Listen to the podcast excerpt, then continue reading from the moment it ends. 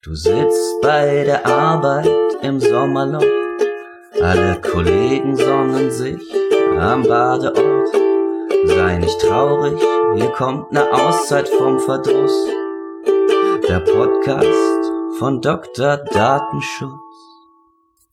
Hallo und herzlich willkommen mal wieder zu einer weiteren Ausgabe von Dr. Datenschutz. Wie gehört, Cornelius ist da und nicht im Sommerurlaub, das steht erst noch an. Und wir haben mal wieder einen weiteren Gast tatsächlich bei uns, äh, nachdem unser legendärer Podcast, den leider niemand außer uns gehört hat, mit äh, Herrn Z Nee, Herrn X. Ach, Herrn, Herrn X. Äh, ah, jetzt kriege ich die Person durcheinander. Genau. Mit Herrn X leider nicht geklappt hat, haben wir heute Herrn Z bei uns Herrn sitzen. Z und vor allem wir, also ich meine, wir sind ja juristische äh, Jura-Nerds, ne? Datenschutz nur äh, im Datenschutzrecht und so und dann, aber es ist ja auch bei unseren Zuhörern und so kommt ja ganz viel Datenschutz eben auch aus der IT-Seite und wird von IT-Seite her auch gelebt und dementsprechend ähm, haben wir Prominenz, äh, Herr Z ähm, da und Herr Z ähm, ist eben äh, kein Jurist, sondern betrachtet den Datenschutz von der technischen Ebene und ist uns da sicherlich in vielerlei Hinsicht voraus und kann uns da doch vielleicht auch mit der ein oder anderen provokanten Frage grillen. Wir sind sehr gespannt, was passiert. Ja, hallo ihr beiden. Äh, ich bin der mysteriöse Mr. Z. Ähm, ich betrachte Datenschutz schon sehr lange und habe damit zu tun und freue mich, äh, dass ich hier sein kann, um mal gucken, ob ich euch so ein bisschen aus der Reserve locke und mal aus der Sicht eines ähm, nicht Hardcore-Datenschützers äh, zur Aufklärung der einen oder anderen Frage beitrage. Mir ist jetzt schon heiß. Ja, ja. ich wollte sagen, Gott sei Dank fallen wir auch nicht unter die Hardcore-Datenschützer, würde ich sagen. Da bin ich schon mal sehr beruhigt. ähm, Melanie hat ja letztes Mal eingeführt eigentlich so eine neue Kategorie. Ich nenne sie mal Datenschutz-Bashing. Ja. Ähm, ja. Und äh, Don't get me started. Melanie hat, glaube ich, letztes Mal zu Recht bemerkt, ähm, ihr seid schlagfertiger, wenn ihr beide antwortet. Insofern würde ich heute mal den ersten Aufschlag machen und ähm, euch zum Einstieg fragen, damit, womit ich am meisten konfrontiert bin, ist, äh, wozu eigentlich Datenschutz? Ich habe nichts zu verbergen. Ist das nicht völlig überflüssig? Die klassische Frage aus dem Datenschutzrecht. Warum braucht's das eigentlich? Sollen wir da jetzt vom grundsätzlichen? Also wir anfangen? wollen nicht beim Grundgesetz anfangen. Ihr beide seid Juristen und leitet gerne alles darauf hinunter, sondern äh, mich interessiert ja eure persönliche Meinung. Ist Datenschutz überholt? Braucht man's? Also die Frage lässt sich meiner Meinung nach relativ leicht beantworten, denn das ergibt sich allein schon aus der Masse an Daten, die mittlerweile verarbeitet werden und verarbeitet werden können. Also Aber wenn ich doch nichts zu verbergen habe, dann ja, das ist ich also ich will da natürlich jetzt nicht wieder ins, ins juristische juristische gehen, aber ich finde da unter, ich, also ich halte da zumindest nach wie vor, dass das äh, Urteil des Bundesverfassungsgerichtes hoch und äh, das sagt Hast du es mal ganz gelesen? Ich habe es ganz gelesen, ja, ja. Bin dreimal okay. eingeschlafen, aber ich habe es geschafft. Oh, sogar ich habe es gelesen. Ja, ähm, also und äh, da ist es ja auch wirklich, äh, äh, äh, wenn ich weiß, dass andere Daten über mich haben, ähm, verhalte ich mich anders. Der Mensch ist anders im Privaten, als wenn er weiß, dass er beobachtet wird. Ob er das jetzt auf den ersten Blick so überreißt, äh, das ist die andere Frage, aber zumindest ist der Mensch doch auch ein sehr individuelles Wesen. Und jeder verhält sich anders und vielleicht auch vor allen Dingen im privaten Bereich legt er doch eine gewisse Devianz manchmal an den Tag, die er vielleicht nicht mit seiner ähm, Umwelt teilen will ich glaube, ich weiß gar nicht, was Devianz ist, ähm, ja. äh, aber doch so ungefähr. Von der, von der Norm abweichendes Verhalten irgendwie ja. und sowas. Das heißt also, wir werden, im Grunde besteht zumindest die Gefahr, wenn man das Gefühl hat, dass andere einmal wissen, was man tut, dass äh, die Privatsphäre ausgehöhlt äh, wird und äh, man grundsätzlich immer sich konformer verhält. Und das macht natürlich, wenn wir nur eine völlig konforme Gesellschaft haben, dann ist das meiner Meinung nach auch definitiv demokratiegefährdend. Und überhaupt sieht man ja auch schon an, an äh, China, Punktesystem etc. und sowas. Also ich halte das dementsprechend für ähm, ein sehr wichtiges, ähm, sehr wichtiges Thema. Und wie wir auch sehen, durch Digitalisierung, durch Datenerhebung etc. Ähm, bekommen wir, also ist das ja die Möglichkeiten, jemanden zu kontrollieren, oder ähm, äh, Daten über einen zu erheben, Bewegungsdaten, äh, Kaufverhalten etc. und sowas werden ja viel, viel vielfältiger, als das noch zum, zum Zeiten des Bundesverfassungsgerichtsurteil war, wo ja alles noch händisch äh, eingetragen wurde, mehr oder weniger, nicht wahr? Ja, wobei was mich tatsächlich nur stört, ist diese krasse Bevormundung. Also wenn man sich so gerade den behördlichen Ansatz anguckt, dann sprechen die einem ja fast die Mündigkeit ab, dass man in irgendwelche Datenverarbeitung einwilligen kann, so nach dem Motto, weil man es nicht überblickt, kann man auch niemals einwilligen. Und ich muss sagen, an manchen Stellen ist es mir egal, wer meine ja, Daten hat. Also Dann aber möchte ich auch selber das Risiko tragen können und ich möchte auch sagen können, ich will nicht alles bis ins kleinste Detail wissen. Und die Freiheit, finde ich, verkennen Behörden häufig. Ja. Aber jetzt arbeite ich äh, so nebenbei in durchaus einer Verantwortungsposition in einer Firma und äh, ich liebe meine Vertragsfreiheit. Ich kann äh, vereinbaren, was ich möchte. Mhm. Außer im Datenschutz. Da schreibt der Gesetzgeber rein, hier, du musst einen Vertrag machen ähm, zur Auftragsdaten. Und dann sagt er auch noch, was ich da reinschreiben muss. Ist das nicht völlig überzogen? Ja, er setzt Mindeststandards. Das ist ja auch immer eine häufige Diskussion, ob man zum Beispiel noch Kostentragungsregelungen und alles mögliche in AVVs mit reinschreiben kann. Da würde ich auch sagen, ja klar, Vertragsfreiheit. Aber so ein paar Mindeststandards, finde ich, ergeben an der Stelle tatsächlich Sinn, weil es dieses spezielle Konstrukt ist. Es sind ja auch nicht alle Verträge so krass datenschutzrechtlich geprägt, wie die, wenn eine Auftragsbearbeitung erforderlich ist. Aber grundsätzlich ist das ein relevanter Punkt. Klar, das Datenschutzrecht äh, schreibt einem eine Menge vor, ähm, ist auch wirklich äh, kritisch zu äh, betrachten, finde ich, weil der Gesetzgeber auch wirklich manchmal so den Eindruck erweckt, als ob er eben besser weiß als der Bürger selber, was er mit den Daten zu veranstalten hat. Also ja. und speziell was Vertragsfreiheit angeht, ähm, ist das, was auch jetzt vor allen Dingen Auftragsverarbeitungsverträge äh, etc. angeht, durchaus kritisch zu betrachten. Definitiv. Auf der anderen Seite liegt es natürlich auch in der Natur der Sache, dass man personenbezogene Daten als Unternehmen irgendwie verarbeitet. Und, und da kommen wir zu diesem Punkt, ähm, früher hatten diese Daten ja gar nicht den Wert, den sie mittlerweile haben irgendwie. Also das heißt, durch Digitalisierung, durch, durch äh, äh weitere Computerverarbeitung kann man ja viel mehr über einen äh, Dat also über einen Menschen herausfinden, als das früher der Fall war. Und vor allen Dingen kann man Verhalten auswerten. Und das hat dann ja auch irgendwann einen nicht nur von den Persönlichkeitsrechten äh, äh, abgesehenen Teil äh, hat das auch eine monetäre Bedeutung in irgendwo. Wenn ich weiß, was meine äh, Mitarbeiter zum Beispiel machen etc., dann kann ich daraus natürlich mein Unternehmen flexibler gestalten, kann eventuell im schlimmsten Fall irgendwelche Verhalten- und Leistungskontrollen anbringen, ohne die der von denen der Mitarbeiter im schlimmsten Fall ja gar nichts weiß und so. Also dementsprechend, ich gebe dir da vollkommen recht, Z. ähm, äh, das ist durchaus kritisch zu beachten, aber wie gesagt, in, in, in einem Zeitalter, wo doch auch Daten ein monetäres Gut auch sind, finde ich, das äh, hat es zumindest in großen Teilen seine Berechtigung. Also ich stimme dir ja zu. Daten sind die Währung des 21. Jahrhunderts. Ähm, ich bin beruflich durchaus auch mit dem da Thema Darknet beschäftigt und immer wieder erstaunt, wie viel Geld man mit ähm, einfachen Daten erwerben kann. Also es funktioniert ein bisschen wie bei eBay da. Äh, man kann Datensätze im Tausenderpack ersteigern und je nachdem, wie stark die angereichert sind, also mit Kreditkartennummer oder nicht, das äh, treibt den Preis. Also das gibt's ja sogar im legalen Bereich. Das ist, spielt sich ja gar nicht mal alles nur im Darknet. Oh. Es gibt ja auch so Adresshandel und so. Es ist ja nicht alles Stimmt, kriminell. Du hast natürlich recht. Ja. Ähm, aber, auch die kriegt man in großen Paketen. aber da geht's ja, ja, meistens um Daten. Aber die Behörden spielen ja selbst mit. Du kannst ja heute beim Einwohnermeldeamt äh, dir bestimmte Datensätze ja.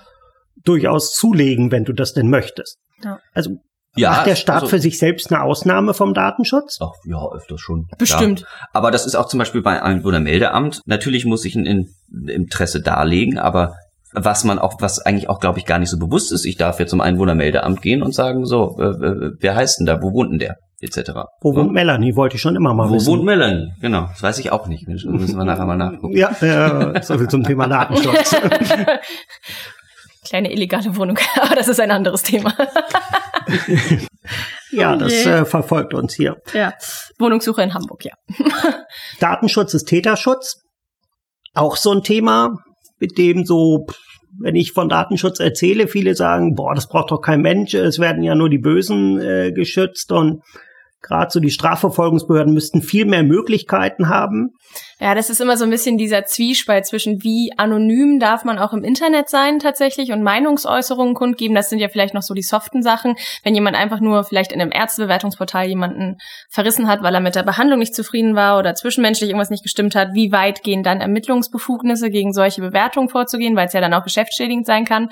Aber da gibt's ja noch viel krassere Fälle und das ist tatsächlich ja grenzwertig und also mir persönlich fällt es da auch schwer, eine Grenze zu ziehen, wo Datenschutz tatsächlich Täterschutz ist, was ich aber von meiner persönlichen Haltung irgendwann halt nicht mehr so sehen würde, sondern wenn tatsächlich relevante Straftaten im Raum stehen, dann ist auch ein Täter aus Datenschutzgründen nicht schützenswert. Ja, und da, ich meine, da gibt's ja grundsätzlich den Grundsatz, keine Verarbeitung ohne Rechtsgrundlage und ich sehe das, also ich, das wird teilweise ein bisschen aufgebauscht und teilweise wird das auch zu kritisch gesehen, aber eigentlich ist es ja so, wenn es einen Tatverdacht gibt, dann gibt es auch eigentlich keinen Schutz durch den Datenschutz. Denn Ermittlungsbehörden haben dann selbstverständlich auch ihre ähm, Rechtsgrundlagen, um ähm, entsprechend zu ermitteln und an die entsprechenden Daten zu kommen. Und da muss man natürlich auch dann wieder aufpassen, was Massenüberwachung etc. angeht. Aber mit einem guten Grund würde ich sagen, kann man doch weitgehend ermitteln, wenn es wirklich die Verdachtsmomente gibt. Und da würde ich sagen, also keine Verhinderung durch Datenschutz. Sagen wir so, ist eine gewisse Bürokratisierung kann ich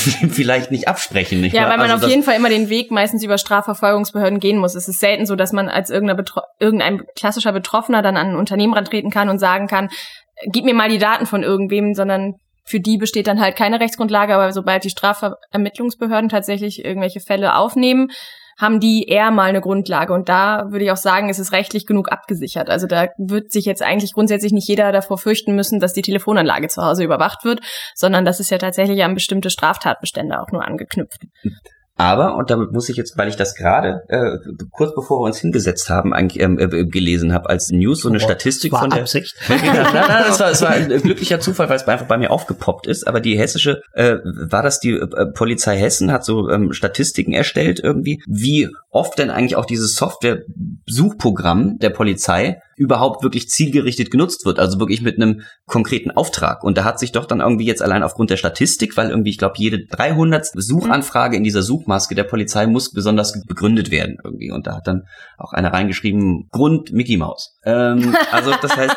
okay. Oder persönliche Neugier. So, persönlich, persönliche Neugier. Und da wurde jetzt zum Beispiel beim Helene Fischer Konzert wurde, nach dem Helene Fischer Konzert wurde ähm, 83 Mal äh, ähm, die Polizeiakte beziehungsweise die äh, die Daten, die über Helene Fischer ähm, ähm, erfasst sind in diesem äh, in dieser Suchmaske nachgesucht. Und ich glaube nicht, also man wird Helene Fischer wird nicht 83 Mal durch eine Polizeikontrolle oder irgendetwas gegangen gegangen sein. Also weißt ähm, du's?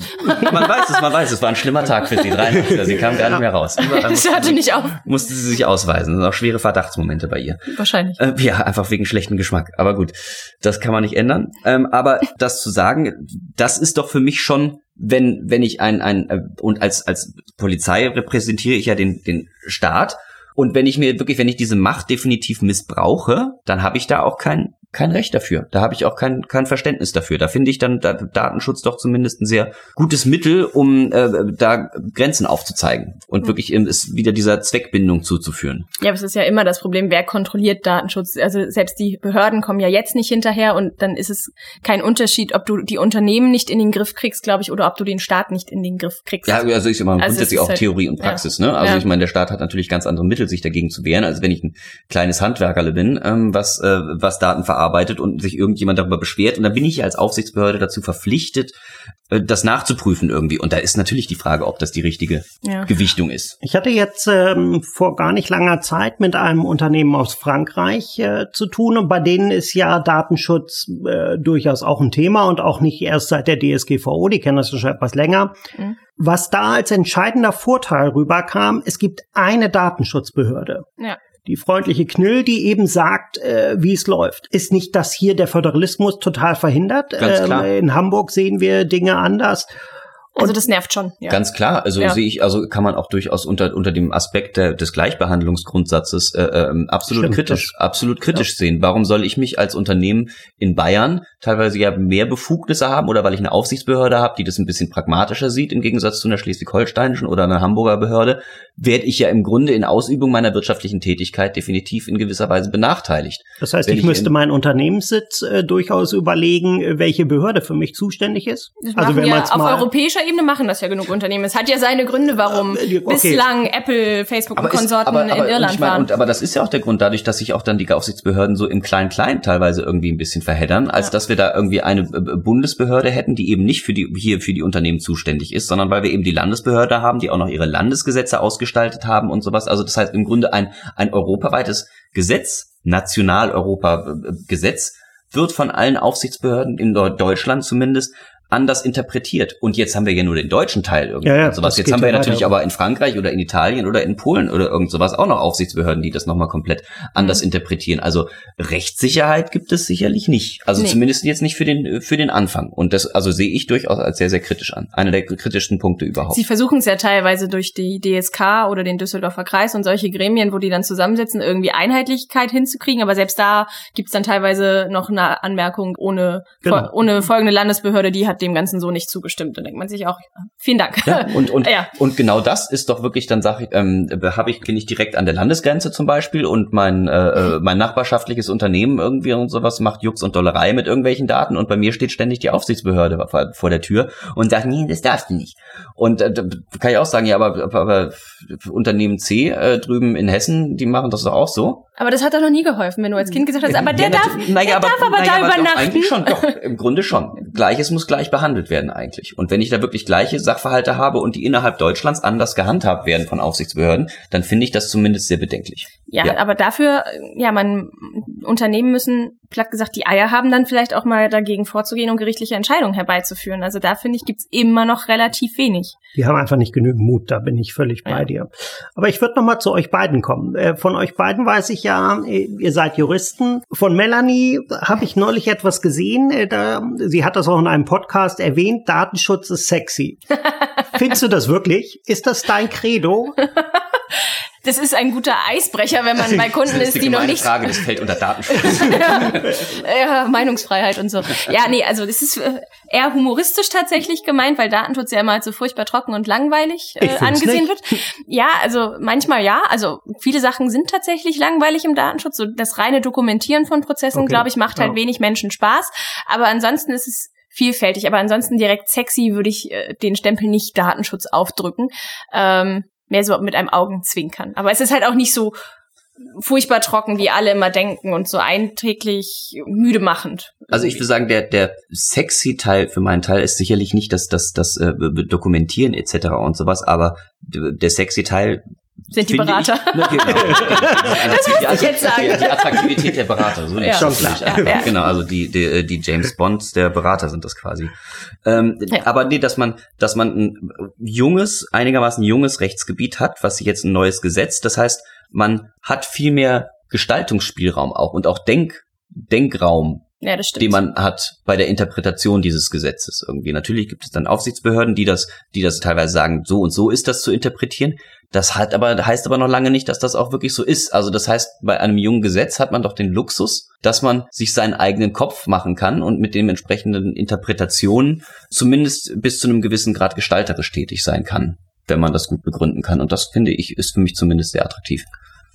Du hast ja, ähm, wie viele der Berater hier Jura studiert und danach noch was anderes gemacht.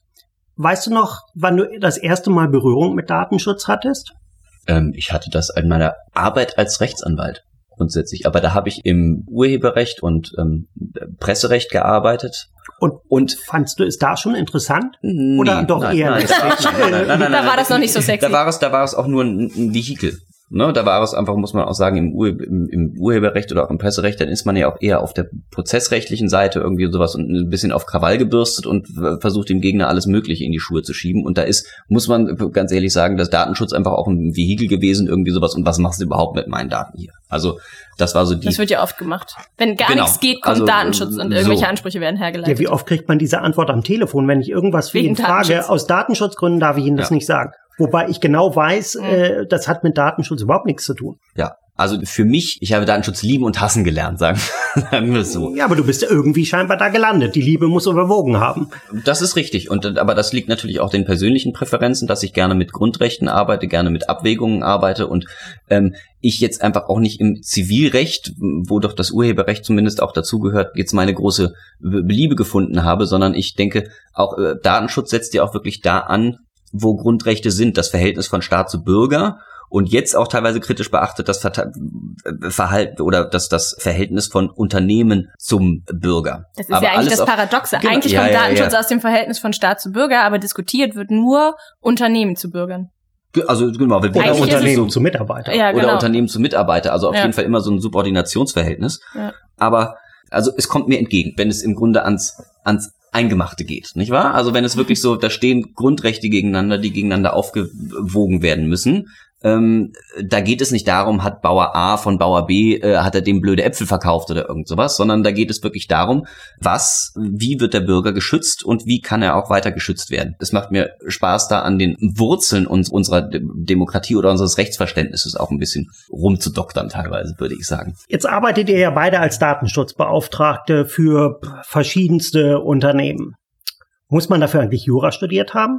Seid ihr nicht überqualifiziert? Und äh, ich habe es ja gerade von Cornelius gehört.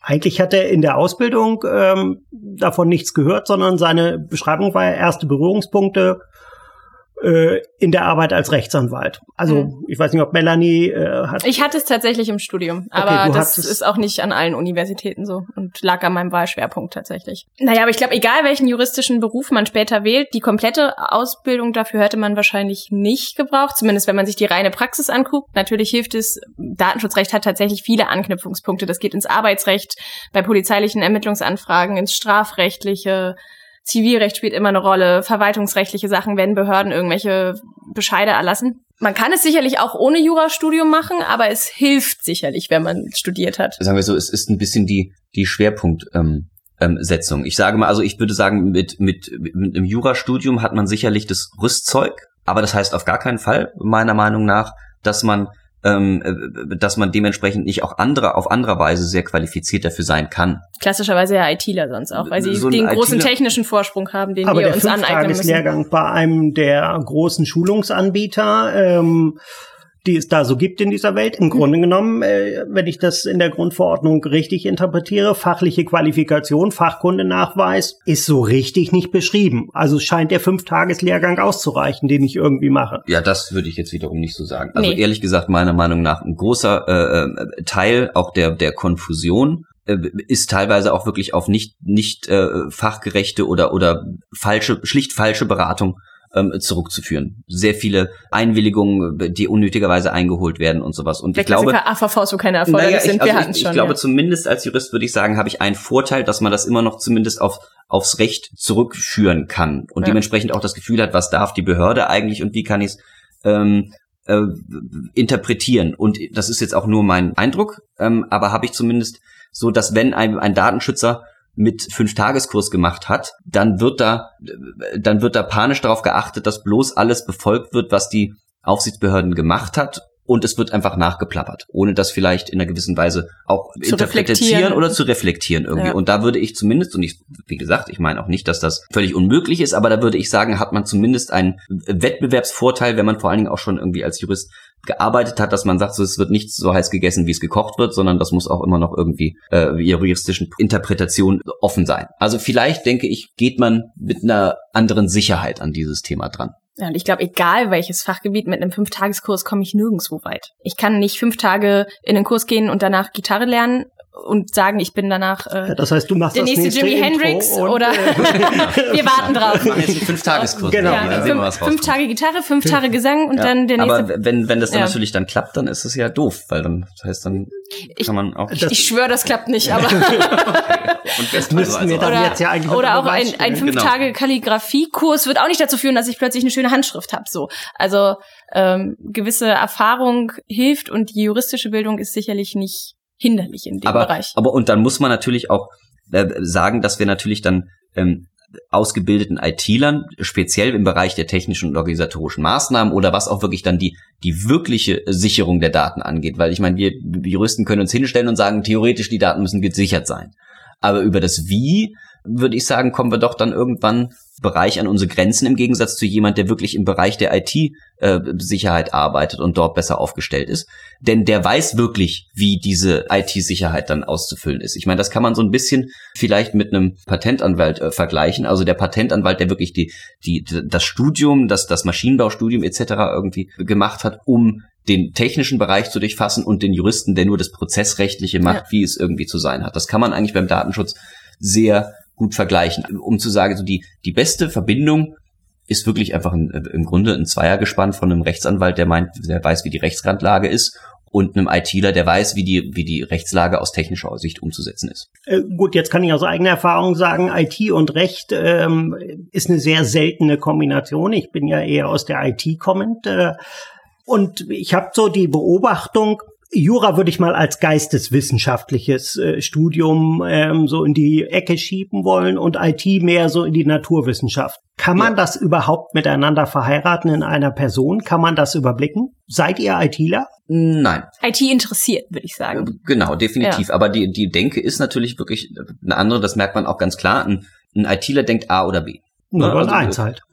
So, genau, oder, oder, oder und der, 0 und 1. Der klassische Jurist. Ja und A und der, kleine, der klassische Jurist sagt es natürlich, kommt drauf naja, an. es kommt drauf an. Was möchten Sie denn, was rauskommt? Das anderthalb auch irgendwie und sowas. Muss ich mich, muss ich mich entscheiden irgendwie. Und das ist, ja. natürlich ist das, also da kommt man auch manchmal, vor allen Dingen, wenn man mit IT-Lern, hat man natürlich teilweise Verständnisprobleme. Weil der irgendwie sagt, so, ich möchte jetzt eine klare Antwort machen. Soll ich jetzt eine 1 eintippen oder soll ich jetzt eine 0 eintippen? Und man sagt, das ist der so, Moment, wenn ich unsere IT-Kollegen dazu hole. Manchmal habe ich das ja, schon gemacht. Wenn, Dann, wenn, wenn ich mein, wenn der ITler und ich uns nicht verstehen auf der anderen Seite, dann sage ich, ja, lieber Kollege, bitte ja. sprecht. Und danach erklärt mir jemand und genau. danach erklärt mir jemand, worum es ja, ging und dann kann ich weiterarbeiten. Altilerisch, also, deutsch, juristisch, juristisch. Ja, irgendwie so diese Verbindung. Ja. ja aber, aber hat man das nicht auch mit Marketingleuten? die ja möglicherweise, ne, ich jetzt einen wilden Facebook-Newsletter äh, rausgeben, um ganz viele neue Kunden zu gewinnen. Die kriegt man, also die muss man Ganz anders so. abholen. Die kann man natürlich auch nicht juristisch abholen. Wenn ich da mit Paragraphen und Artikeln und allen möglichen Sachen ankomme, dann rollen die mit den Augen und sind geistig auch woanders. Aber die kriegt man, finde ich, leichter zu fassen als ITler noch. Ja, und ich, ähm, es ist eine, so eine Marketingmaßnahme ist greifbarer. Ja. Äh, für mich zumindest. In einem IT-Prozess muss man sehr tief drinstecken irgendwie und kann das machen. In Marketing, da sehe ich das Produkt und sage, oh, da, ich habe große, große Alarmglocken überall, die Leuten. Ähm, äh, ständig. Genau, ständig, überall irgendwie. Obwohl, obwohl ich meine, also muss auch alles nichts, wie gesagt, nichts wird so heiß gegessen, wie es gekocht wird. Im Marketing, man darf ja kein Marketing mehr betreiben irgendwie. Ne? Das ist es, das ist es ja nicht. Aber zumindest für mich ist es greifbarer. Marketing-Mensch sagt mir, das und das möchte ich machen, dann sage ich, schwierig. Machen ähm, Sie mal besser so. Meinem ITler, der sagt, ich möchte das und das machen, dann sage ich, das müssten Sie mir jetzt nochmal erklären. okay. Ähm, schränkt die DSGVO meine Handlungsfähigkeit ein? Oder ist eigentlich doch alles möglich, äh, wenn ich mich an alle Spielregeln halte? Oder ist es überhaupt möglich, sich an alle Spielregeln zu halten, die es im Datenschutz gibt? Als Sicht eines Unternehmers oder als Privatperson? Ich würde eher die, die, äh, die Unternehmenssicht, weil ich aus dieser Welt ja komme. Ähm. Ja. Also die hundertprozentige Datenschutzkonformität kriegt, glaube ich, keiner hin. Und wer das behauptet, hat vielleicht irgendwas vergessen, einfach weil das aktuelle Gesetz zumindest noch sehr viel Interpretationsspielraum an vielen Stellen lässt. Man kann sich dann natürlich immer für die Variante entscheiden, die sehr, sehr strikt ist. Und dann, glaube ich, bleibt wenig übrig von dem, was man machen könnte, wollte, müsste, um irgendwie konkurrenzfähig zu sein. Zumindest für die Standardunternehmen. Ich glaube, wenn es ein Unternehmen ist, das vor allem aus der IT-Branche oder Softwareentwicklung kommt, ist Datenschutzkonformität oder eine große Annäherung daran sicherlich ein Wettbewerbsvorteil mittlerweile, weil da ja viele drauf achten, einfach weil es so präsent ist. Aber für das klassische Unternehmen, was irgendwie am Markt teilnimmt mit Produkten und ja, wird schwierig in dem Bereich, ja. Also für, für mich sind das zwei verschiedene Paar Schuhe. Das zum einen sind wirklich das Ärgernis der Informationspflichten oder eigentlich noch mehr die Dokumentationspflichten, die man, die man erfüllen muss, die einfach one size fits all Gesetz, ne? egal ob ich ein großer Konzern bin oder ein ja. kleines Gesetz, ist, ist, ist das gleiche, das ist völliger Quatsch und nicht nachgedacht irgendwie. Aber auf der anderen Seite interpretiere ich zumindest auch die DSGVO nicht als, ich würde sagen, der, der Ton ist nicht ein Verbotsgebot, sondern ein Transparenzgebot. Also eigentlich darf ich schon alles weitermachen wie bisher, zu großen Teilen. Daran hat sich nicht viel geändert. Aber ich muss mehr darüber aufklären. Also natürlich geht es doch auch in den Verbraucherschutz. Ne? Das ist so, verarbeite, was du willst, aber klär doch bitte dann den Betroffenen darüber auf. Und wenn er was dagegen hat, dann musst du auch dann mit den Konsequenzen entsprechend leben oder auch nicht. Dem, also das ist zumindest ein sehr begrüßenswerter Teil aus meiner Sicht. Oh ja. Oh ja. Oh ja. ja. Dein Highlight. Aus der DSGVO? Aus deiner Datenschutzarbeit. äh, was war so das Highlight, wo du sagst, entweder ich habe was bewegt, das ist total skurril, das ist passiert. Gibt es überhaupt das, dass man was bewegt? Ähm, oh, das ist eine schwierige Frage. Also was mich so tatsächlich, weiß man immer hinterher. Was, was ist schon ein paar Tage. in meinem Alltag am meisten zu Freude?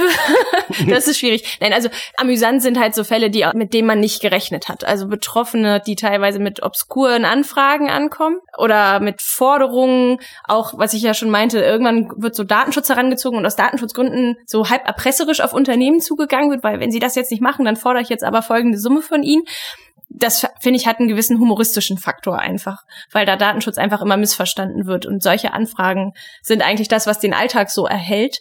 Aber ansonsten müsste ich noch mal in mich gehen, was sonst so das Datenschutz-Highlight bei mir war.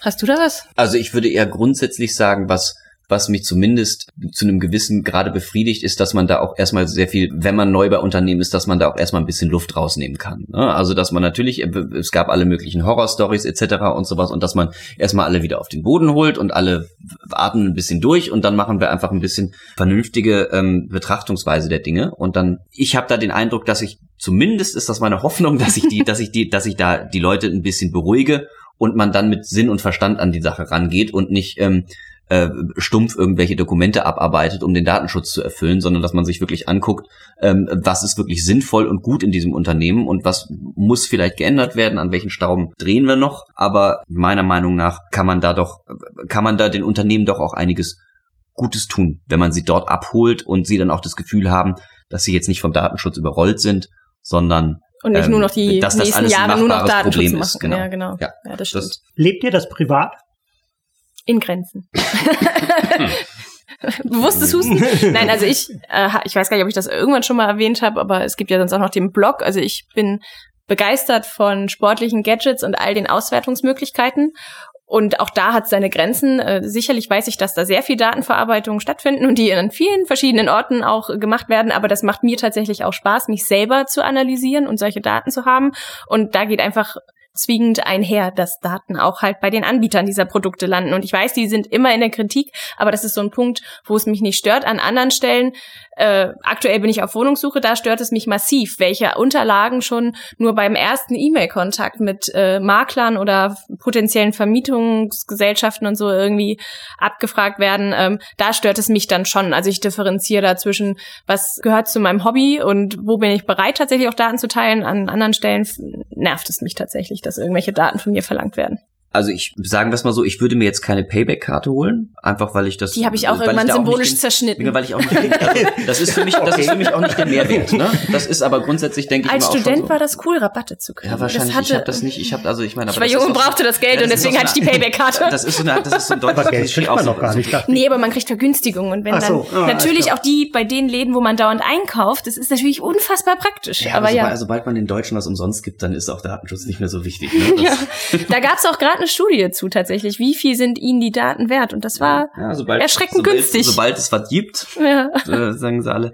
Okay, also ähm, scheinbar ja umsonst. Also ich bin ja da sicherlich merkt, nicht der nicht der nicht der Vorzeigedatenschützer, der penibel darauf achtet, dass alle Daten ge geschützt werden oder irgend sowas. Aber natürlich hat man allein aus der Berufsidiotie raus oder irgend sowas hat man natürlich ein anderes Auge drauf. Ich sehe überall Videokameras. Ja, ich übrigens ja. auch. Es ist Mal, furchtbar. Wenn ich irgendwo reingehe, frage ich mich auch, wer hat hier eine Kamera hingehängt und warum hängt da kein Schild? Und ich wurde auch schon kritisch. Ich hatte auch mal den anderen Fall, da kam ich zu einem Unternehmen und draußen hing ein Schild mit der Kamera und ich habe die Kamera nicht gefunden. Das hat mich ganz nervös gemacht. Und dann habe ich gefragt, wo denn die Kamera? Äh, ja, aber sie haben ja immerhin das Schild gemacht. Also es war irgendwie so zweischneidig. Dann habe ich auch immer gefragt, Entschuldigung, wo ist, wo ist denn hier die Kamera? Ich habe die nicht gesehen. Und die müssen auch gedacht haben, wie irre ist die denn? Aber ja gut, passiert.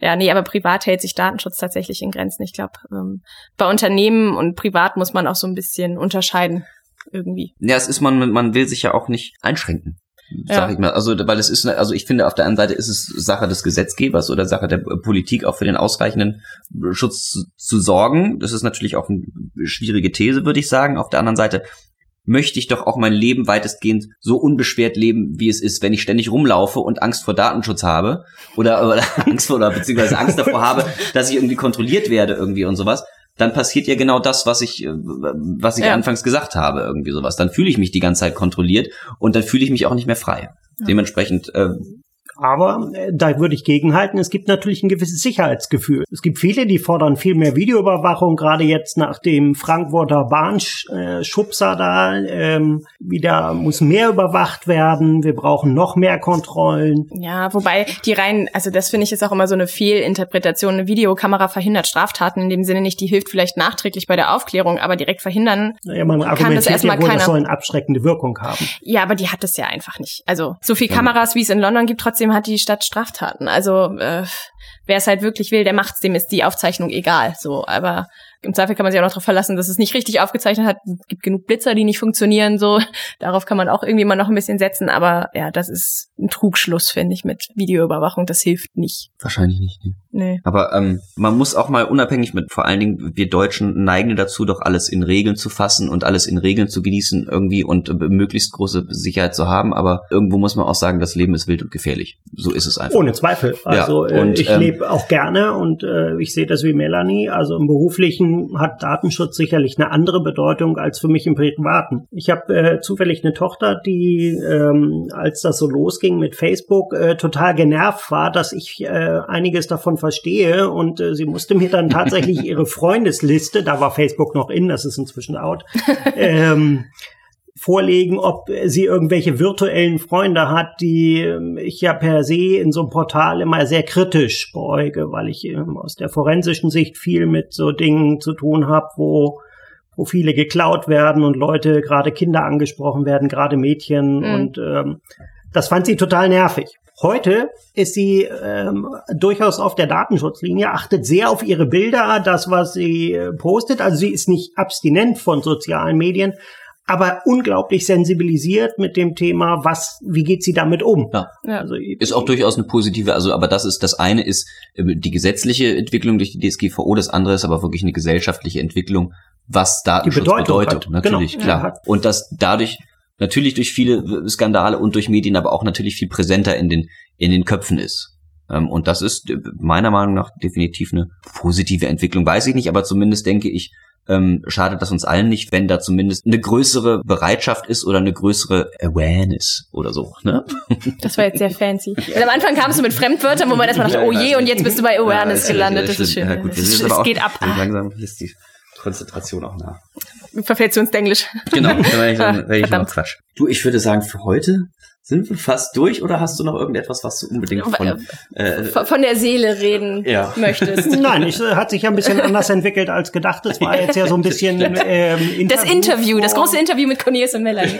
genau. Das große Sommerinterview. Ja, genau. genau. Das, das wäre doch, ein, wär doch eine gute Überschrift. Aber also, das Sommerloch zu füllen. Aber nee, eine Frage habe ich wirklich noch. Was ist für dich persönlich denn der größte Segen am Datenschutz?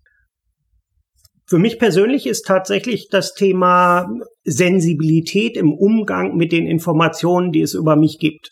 Ich bin mit IT äh, nicht groß geworden, weil ich schon äh, zwei, drei Tage älter bin, sondern bin in die IT mit 18, 19 dann gekommen und habe relativ schnell gesehen, ähm, wie viel Möglichkeiten die IT bietet, äh, Sachen zu vernetzen, anzureichern, ich bin heute recht gut da drin, Informationen zusammenzustückeln. Simpel über Google. Wenn man Google vernünftig zu bedienen weiß, kriegt man unglaublich viele Informationen zusammen und kann das zusammenpuzzeln. Und für mich ist schon so der Segen, dass es dadurch eine Regulatorik gibt. Also, dass da jemand noch drauf guckt, dass es Menschen gibt, die sagen, ja, das ist schon, gibt Spielregeln, an die muss man sich halten. Und ich finde die DSGVO durchaus bei all ihren Schwächen Mhm. Aber den richtigen Ansatz, das nicht äh, nationalstatisch äh, zu regeln, sondern zu sagen, wenigstens die Europa als Wirtschaftsraum, auch mhm. als, äh, als Macht. Wenn wir in Deutschland was bauen, dann wird Google sagen, ja, dann kriegt Deutschland eben kein Google mehr. Ich überspitze das jetzt. Mhm. Ja, aber klar. Äh, während so auf Europaebene zu sagen, wir machen das da nicht mehr.